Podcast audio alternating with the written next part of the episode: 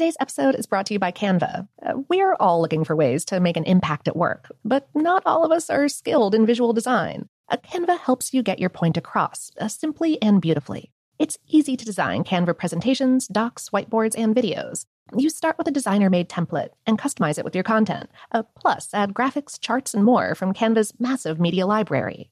Whatever department you work in, Canva is perfect for any task sales decks, hiring docs, marketing brainstorms, employee videos, you name it. Anyone at work can design with Canva. Start designing today at canva.com. Designed for work. This episode is brought to you by Technically Speaking, an Intel podcast. When you think about the future, what kind of technology do you envision?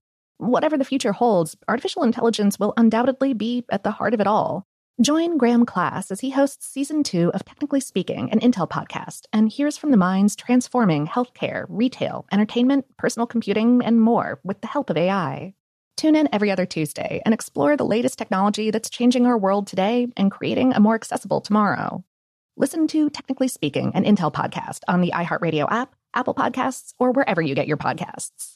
What's up? This your boy Lil Duval, and check out my podcast, Conversations with Unc, on the Black Effect Podcast Network. Each and every Tuesday, Conversations with Unc podcast feature casuals and in-depth talk about ebbs and flows of life and the pursuit of happiness. Unlike my work on stage, I tap into a more serious and sensitive side to give life advice and simply offer words of encouragement, yet remind folks to never forget to laugh. Every Tuesday, listen to Conversation with Unc, hosted by Lil Duval on the Black Effect Podcast Network, iHeartRadio app, or wherever you get your podcasts presented by AT&T. Connecting changes everything.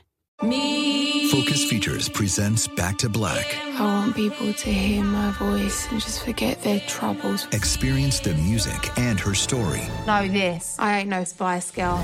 Like never before. That's my daughter. That's my Amy.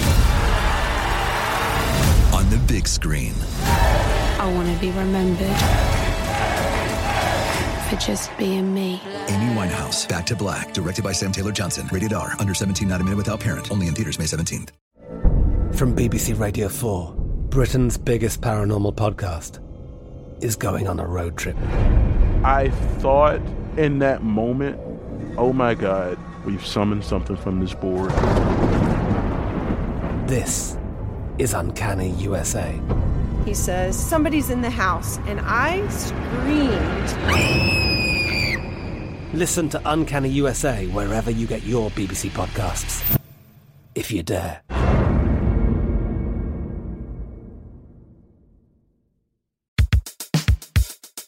Welcome to Brain Stuff from How Stuff Works. Hey, Brain Stuff, Lauren Vogelbaum here. If you're like me, you love the smell of old fashioned analog paper books old books, new books. And researchers at University College London suggest that these scents aren't just nice, they're an important part of the human experience. In an extensive study of smells, heritage, and historic paper published in the journal Heritage Science, the authors argue the importance of documenting and preserving smells. But why? The researchers realized that visitors at St. Paul's Cathedral Dean and Chapter Library in London frequently comment on the aroma of the space, saying they feel like they can smell history. Thanks to our limbic system, odors can make us pretty emotional, especially when they evoke memories.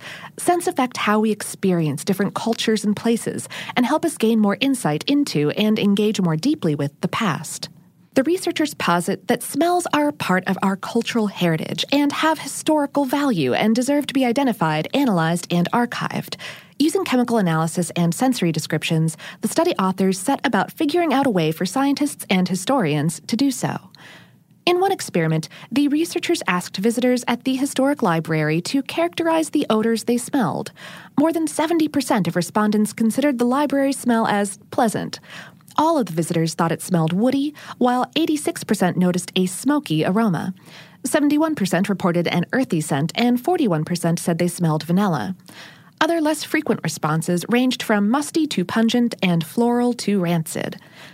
In another experiment, the study authors analyzed the responses of 79 visitors to the Birmingham Museum and Art Gallery, UK, to the smell of a historic book from a secondhand bookstore. To capture the book smell, a piece of sterile gauze was soaked in 5 milliliters of an extract of the book odor and placed in an unlabeled metal canister screwed shut to prevent visitors from peeking. The top three responses when the visitors were prompted to describe the smell chocolate, coffee, and old. The team then analyzed the volatile organic compounds in the book and the library. Most odors are composed of these VOCs, which are chemicals that evaporate at low temperatures. VOCs are often associated with certain smell types. For example, acetic acid smells sour. Isoamyl acetate smells like bananas. Using the data from the chemical analysis and visitors' smell descriptions, the researchers created the historic book odor wheel to document and archive the historic library smell. Main categories, such as sweet or spicy, fill the inner circle of the wheel.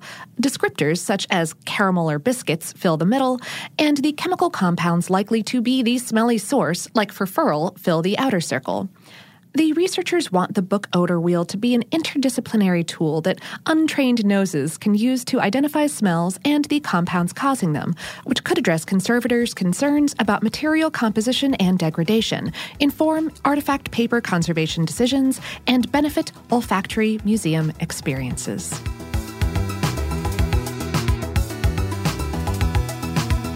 Today's episode was written by Shelly Danzy and produced by Tyler Klang. Brainstuff has merch now. You can get phone cases, tote bags, and of course, t-shirts.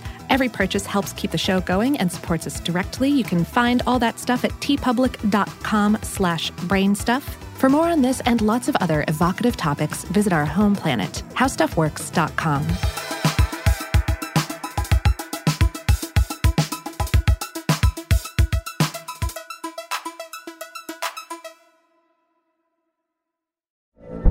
From BBC Radio 4, Britain's biggest paranormal podcast is going on a road trip.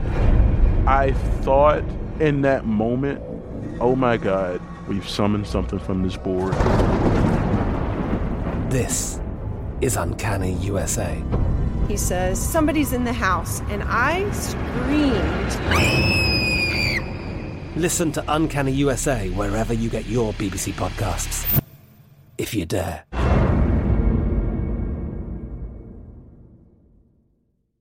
Today's episode is brought to you by Canva. Uh, we're all looking for ways to make an impact at work, but not all of us are skilled in visual design. Uh, Canva helps you get your point across, uh, simply and beautifully. It's easy to design Canva presentations, docs, whiteboards, and videos.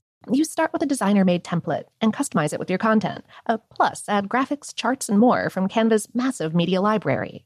Whatever department you work in, Canva is perfect for any task sales decks, hiring docs, marketing brainstorms, employee videos, you name it.